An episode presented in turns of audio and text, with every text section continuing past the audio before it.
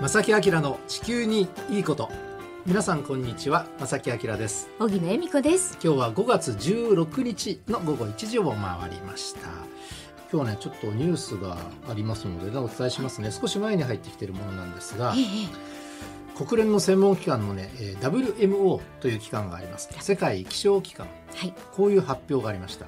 地球の平均気温が2026年までのわずか5年間で一時的にも産業革命前よりも1.5度上昇してしまう可能性は50%ある。この1.5度っていうのは、はい。今世紀末までにえー1.5度まで上昇を抑えましょう。地球の平均気温ね,、ねえ。温暖化抑制しましょうっていう、はい。そういう目標がですねなんとわずか5年2026年で一時的でもあるんですが1.5度上昇しちゃうんじゃないかっていう、もうすぐにやってくるんじゃないかという、えーそういうですね発表が実はあったんですそね。うですか。うん。であのこの世界気象機関によりますとお一時的でもね1.5度まで上がっちゃったら世界中のサンゴの多くが死滅したり、うん。北極海の氷が縮小したりはい。かなりこう深刻な影響を受けてしまうんじゃないかというね。そういう発表になっている。ちょっと怖いまあ、コロナ禍それからあんなウクライナの、ね、情勢もありますけれどもそんな中ですがやっぱり気候変動はどんどん進んでうん。進みすぎてしまっているという加加速しているとねいうねそんな状況にはなっていますが。まあ、あのそんな中ね今日お届けする話題はですね、はい。まあその環境保護って言ったらちょっとね硬いというかね真剣度に組まなきゃいけないっていうね当然もちろんやらなきゃいけないんですよ。やらなきゃいけないんですけれどもでもねなかなかこうアイデアいろいろあるんですそんなにね堅苦しく考えなくても、はい。こんな楽しいやり方で環境保護の取り組みはできるんですよという海外からのね話題をいくつか今日ねご紹介したいと思います嬉しいです。ぜひお聞きください。この番組は公益財団法人兵庫環境創造協会の提供と兵庫県漁業協同組合連合会の協力でお送りします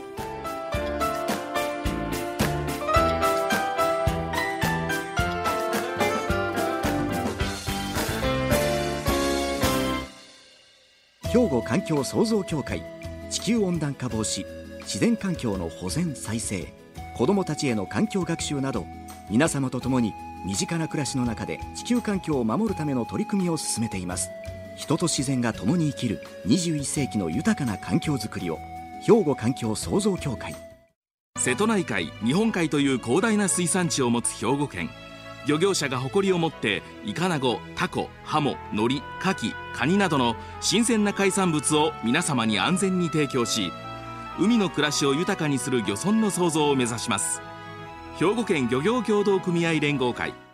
えーさて今日はですね、えー環境保護活動に熱心な企業とか国の変わった取り組みなかなかのアイデアだなっていう取り組みをいくつかにご紹介したいと思います。はいお願いします。楽しくあの環境保護活動っていうのはいろいろできるんだなっていうのもこれでよくわかると思うのでね。そうで。すか。楽しめるっていいですね。はい、ぜひいろんなところでね参考にして僕もねなんかこう企画できたらいいかなと思っているんですけども、えーそんな楽しい話題がたくさんあるのでねまずお届けしますね。まず一つ目なんですがはい。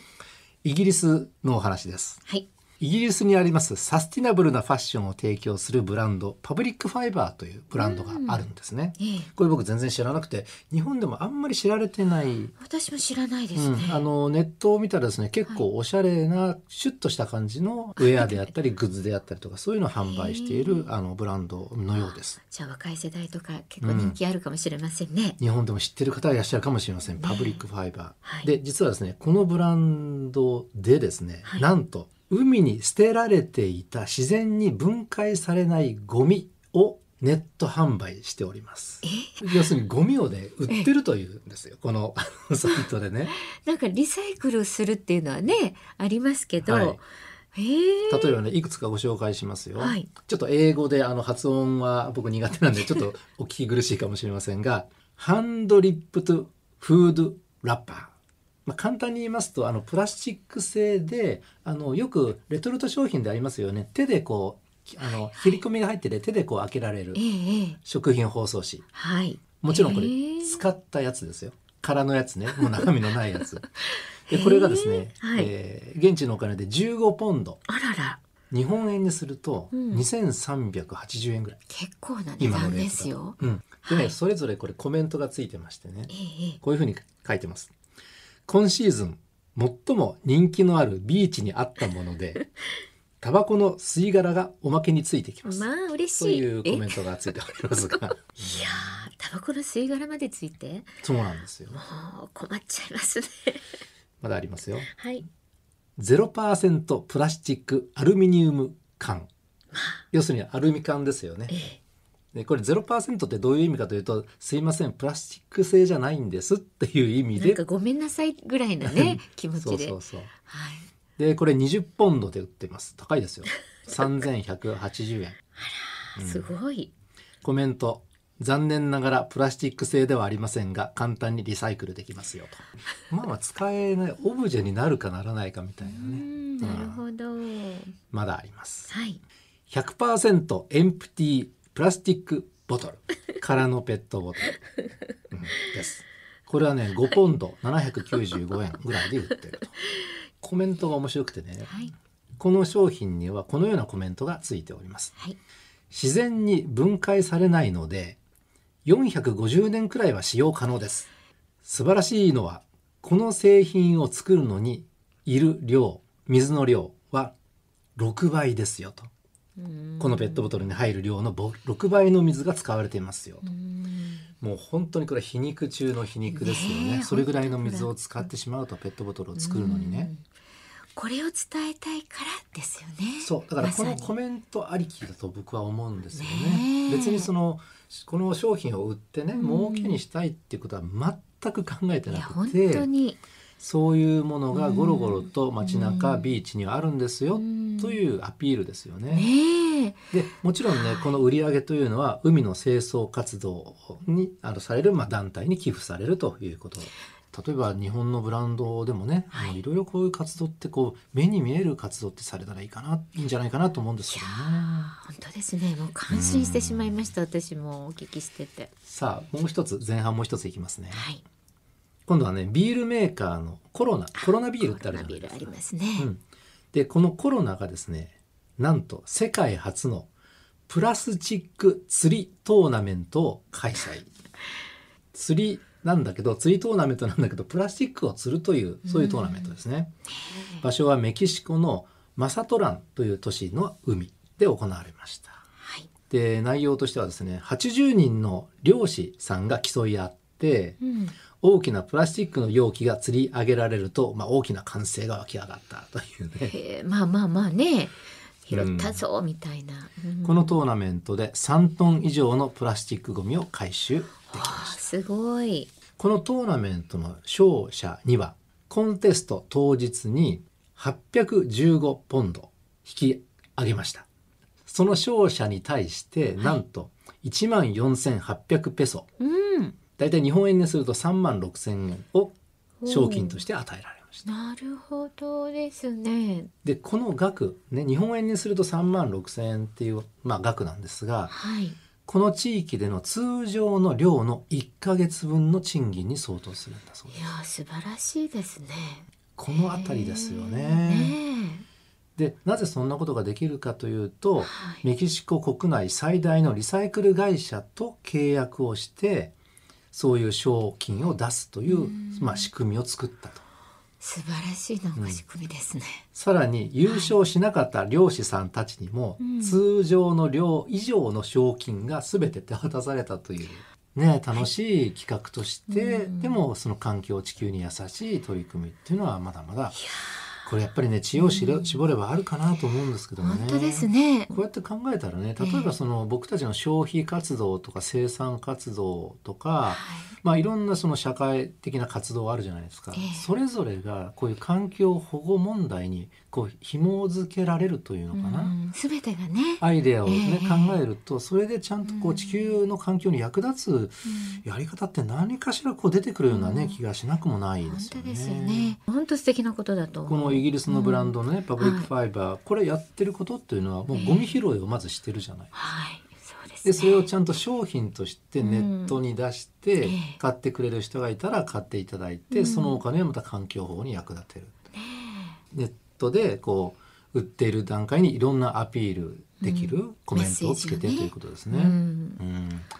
なかなかなアイデアだなと思いますが、あのまだまだねいくつかあるので後半ねまたお届けしたいと思います。ここで一曲お届けします。ロッド・スチュワートで Tonight's the Night えーさて今日は全世界で行われている環境保護活動のうちなかなかのアイデアものをね集めて紹介させていただいていますが、はい。まあ、前半はゴミの販売一つは釣りトーナメント。これもプラスチックゴミを釣るトーナメントというお話でした。はい。今度はね食べ物の話。あの荻野さんアイスクリームはお好きでしょうか？大好きです。ジェラートが。ああジェラート。ジェラートが。何味が？最近あのピスタチオとかね。いいですね。あの美味しいですね。マンゴーとかも美味しいんですけど、やっうんぱりどれもでも素材その地域の、うん。あの地産地消のものがどんどん最近入ってきて、うん。まあ、塩とかもいろいろあるんですけどどれもね好きですね。すいません。いっぱいあげ出すと。でねその今日はアイスクリームのお話ね。あそうですか。ここからお話ししますが、はい。オーストラリアのシドニーのお話です。はい。シドニーにありますアイスクリーム屋さんペティタスというアイスクリーム屋さんがあります。はい。ペティタス。ペティタスうん。でこのアイスクリーム屋さんはですね地元の食材を使って、えーまあ、シャーベットを作っているんですね。あのシャーベットとかジェラートとかアイスクリーム作ってるんですが、はい。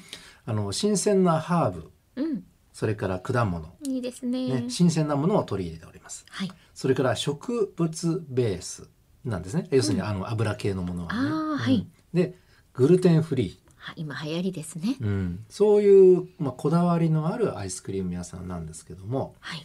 そんな美味しいねあのものを作っているこのお店なんとですねコールタールのように黒いアイスが昨年の夏に販売されまし 黒いんですか？た コールタールって知ってますかね皆さん？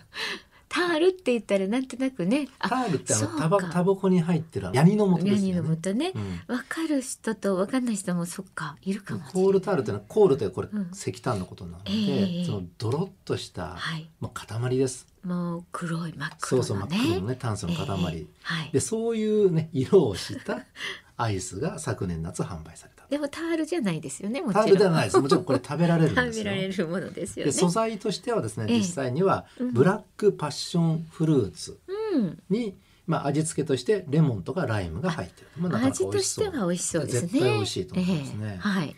なんでそんなものを作ったかと言いますとシドニー北部の海岸で進んでおりますオイル採掘、まあ、石油の採掘ですね、はい。による環境汚染防止を啓蒙する活動の一環。ああそうなんですか。でこのコールタールのような黒いアイスが作られて販売されていると。で売り上げの方はもちろん環境保護団体に寄付されるという、ああ素敵ななんですね取り組みですね。うん、だからこのブラックパッションフルーツとかレモンとかライブっていうのは当然あのこのねお店がどんどんどん仕入れをしてうん作って、で売り上げは環境保全団体に寄付される。と。あのい、ずれにしてもそのアイスクリームというそのカテゴリーの中にこういう環境問題を取り入れたへえうまく取り入れたやり方。アイデアですよね。ね。なかなか、あうん、のやっぱりちょっと気温がねあの、はい。日本でも、まあ、関西でも神戸でも気温が上がる日が増えてきましたけども、はい。ちょっとアイスクリームねうん。食べたい時に、あのすぐこう日常にあるそういう食品とその環境というのを結びつけてるっていうね、ええいなかなかこう身近に感じられる仕掛けですよね。なんか炭のアイスクリームってあるんですよ。松木さんご存知ですか？はい日本でもね、あれ黒いからね、うんなんかそういうのもちょっとなんか考えてもいいかもしれないですね。さてはい話をまた変えましてね 今度はね、はい乗り物の話です。はい。場所はフランスのパリです。パリの乗り物って言ったら何でしょうか？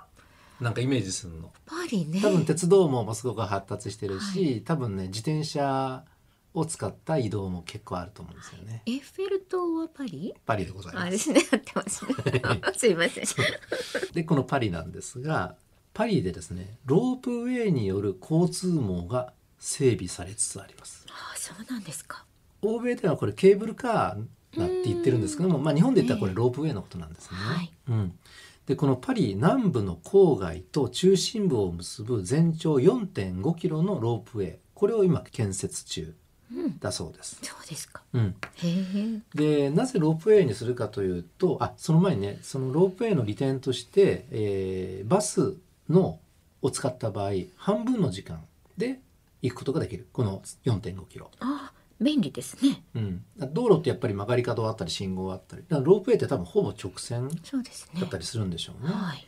で17分でこの4.5キロを行けるという記事になっております。でですねあの地形的には、まあ、丘陵地なんですって、へえ、うん、だからちょっとこうアップダウンがある場所、うんうん。南部の郊外と中心部を結ぶこのルートですね。で道路や鉄道をまたいでしまうんですって直線で行こうと思ったら。うんうんうん。ただこれ考えたらもう空というかね空中しかないんですよね。なるほど、うん。はい。もちろんバスよりも早く着くことができると。でなおかつ二酸化炭素も排出せずとてもクリーンなあ手段、ね、移動手段にもなりますよね。うん。うんでさらにそのロープウェイなのであの窓がついてるんですけどもプライバシーに配慮するために民家にそのロープウェイが近づくと窓ガラスが勝手に曇る、あ今ありますね。ね最近ね。えうんその仕組みを取り入れてるということだそうです。で今の計画では早くて2025年にはお目見えするんじゃないあそうですか。ということだそうですね。はい。でですねこの都市部におけるロープウェイの導入っていうのは割とね最近増えてきてるんだそうです。ロンドンでは2012年に早くもね都市交通機関としてロープウェイ導入されております。そうですかそれから2016年には同じフランスのブレストという港町でもこのロープウェイ導入されてるんだそうです。うーんさあ日本はどうかなと。あのこの神戸には六甲のねロープウェイがありますけれどもねハーブ園六甲山の保育ですよね。ええはいでもあれは多分ね山登る代わりっていうかねその都市交通うんとしてロープウェイを使うっていうのはちょっとね。なんかモノレールとかそのねええ空をこう移動するっていうのはね、うんうん。あの空っていうか空中をね移動するっていうのは、ねええあのそういうのあると思うんですけどね。確かにそうですね。あの最近ちょっと話題になってるそのドローンはい。あるじゃないですか、ええ。その人を乗せられるぐらいのドローンを作って、まあ、空中移動するっていうのがたまにニュースに最近出てくるようになりましたけども、はいまあ、それもいいんでしょうけどもこれ、うん今まである技術ですからねこのロープウェイっていうのはね。そうですよね。うん、なおかつまあ、うん。クリーンなあの、うん。移動手段というのはあるうと思うんでね。ん、確かに。はい。なんかだいぶこう街中ロープウェイが走ってるとだいぶイメージが変わるうんうん。感じしますよね。そうですね。うん。ん。ちょっと近代的というかあの近未来的になったりするのかな？街の風景としてはね。ええ。あの姫路の諸社山のところもロープウェイがね、あったりはしますけれどまあまあ割と観光スポットに今のところはね日本多いから。そうですね。登るの大変だからうんロープウェイで移動しちゃいましょうねそういうのはたくさんありますよね。ええ。ありますけどね。スキー場もそうですしね。そうですね。ん。まあ都市交通にこういうのを取り入れるっていうのはなかなかアイデアだなと思いま本す、当ですね。はいまあ、あの次ですねもしかしたらこう日本でねこんなアイデアであの環境保護を取り組んでるっていうのがなかなかね調べても出てこないんですよ残念ながら。うん。あのちょっと調べてみてねまた機会があればお伝えしたいと思います。兵庫環境創造協会地球温暖化防止自然環境の保全再生子どもたちへの環境学習など皆様と共に身近な暮らしの中で地球環境を守るための取り組みを進めています。人と自然が共に生きる21世紀の豊かな環境づくりを兵庫環境創造協会。瀬戸内海日本海という広大な水産地を持つ兵庫県。漁業者が誇りを持ってイカナゴタコハモノリカキカニなどの新鮮な海産物を皆様に安全に提供し海の暮らしを豊かにする漁村の創造を目指します。兵庫県漁業協同組合連合会。えーさて今日はですね環境保護のまあ面白い取り組みというのかな。いや本当に面白いですね。うんお話しさせていただきましたが、はい。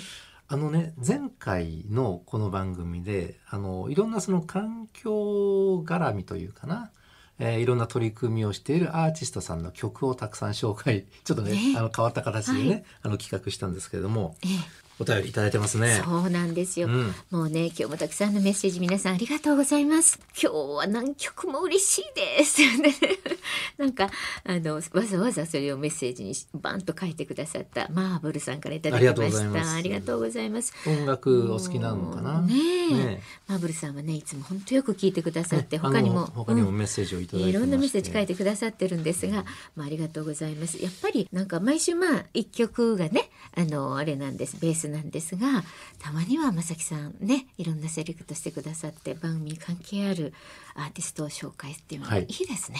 この番組でお届けするその音楽というのは私がもう本当に選曲しておるんです。はいだから多分偏ってるかなって気もしなくもないですが。まあ毎週一曲。うん。ねでえあの前回の方針はちょっとねまとめてね何曲かお届けしたんですけども。ねえ私も大好きな曲ばっかりですいつうも、んあのまた機会があればねあのこのようなあの企画したいと思いますが。お願いします。さてマーブルさんのようにですね皆さんこの番組にどしどしお便りをください、いい。ねお待ちしております。宛先をご紹介します。おはがきお便りの場合は郵便番号六五零の八五八零ラジオ関西正木明の地球にいいこと。ファックスでは零七八三六一の零零零五メールではまさきアットマーク jocr ドット jp までお寄せください。お待ちしています。お待ちしております。えということで正木明の地球にいいことは今日はこの辺でお別れいたします。ご案内は正木明と荻野恵美子でした。それではまた来週。さよなら。この番組は公益財団法人兵庫環境創造協会の提供と兵庫県漁業協同組合連合会の協力でお送りしました。